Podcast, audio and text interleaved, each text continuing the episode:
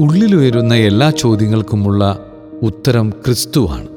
ജീവിതത്തിലെ എല്ലാ നന്മകളിലും യെസ് എന്ന് പറയാൻ നമുക്കാവുമോ? എഡിറ്റോറിയലിൽ advocate K J Johnson.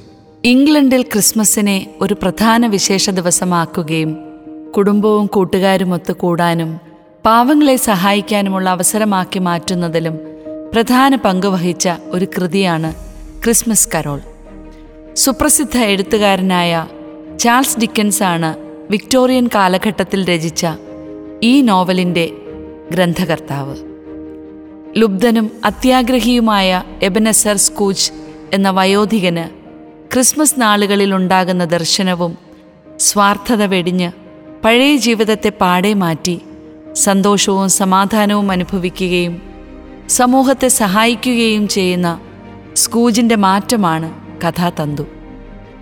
Christmas ദിനം ആനന്ദകരമാകണമെങ്കിൽ അതിനാവശ്യമായ മാറ്റങ്ങൾ ജീവിതത്തിൽ വരുത്തി ഒരുങ്ങുവാനാണ് കഥാകൃത്ത് വായനക്കാരോട് ആവശ്യപ്പെടുന്നത്. ജീവിതത്തിൽ ഒരുപാട് പ്രതിസന്ധികളും ആശങ്കകളും നിലനിൽക്കുന്ന സമയത്താണ് ഒരാൾ ഗുരുവിനെ കാണാൻ വന്നത്.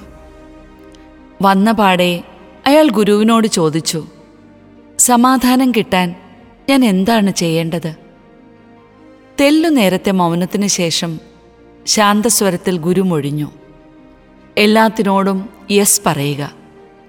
രണ്ട് ദിവസത്തെ ധ്യാനത്തിന് ശേഷം മടങ്ങിയപ്പോൾ എല്ലാത്തിനെയും അംഗീകരിക്കാൻ അയാൾ മനസ്സിനെ പഠിപ്പിച്ചിരുന്നു.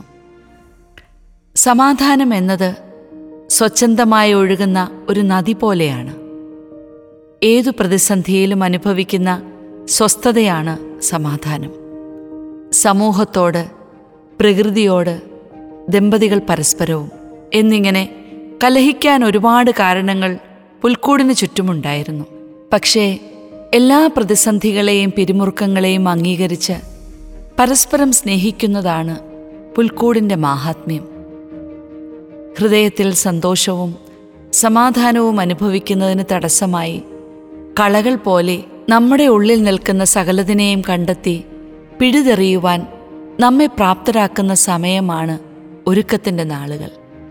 ദൈവമായിരുന്നിട്ടും തിരസ്കരണത്തിന്റെയും തെറ്റിദ്ധാരണകളുടെയും അനുഭവങ്ങളായിരുന്നു ലോകരക്ഷകനായി പിറന്ന ക്രിസ്തുവിന്റെ ജീവിതം.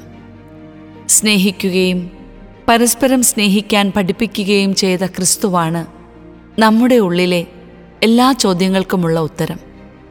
ക്രിസ്മസ് ആനന്ദത്തിനും ആഘോഷത്തിനുമുള്ള സമയം കൂടിയാണ്. ക്രിസ്മസ് ദിനങ്ങളിൽ മാത്രമല്ല എല്ലാ ദിവസവും സദ്വാർത്തയുടെ ഈ സന്തോഷം നമുക്കനുഭവിക്കാനിടയാവട്ടെ. ഉണ്ണിയേശു പിറന്ന പുൽക്കൂടിനെ ധ്യാനിക്കുമ്പോൾ ഈ സന്തോഷമാണ് നമ്മുടെ ഉള്ളിൽ നിറയുന്നത്. ഹൃദയം തുറന്ന് രക്ഷകനെ സ്വീകരിക്കാനും ഉള്ളു തുറന്ന് പുഞ്ചിരിച്ച് രക്ഷകനെ നൽകാനും നമുക്കൊരുങ്ങാം. മനോഹരമായ ഒരു ഗാനത്തിന്റെ ആദ്യ ഭാഗമാണ് yes Lord yes Lord yes yes Lord amen എന്നത്.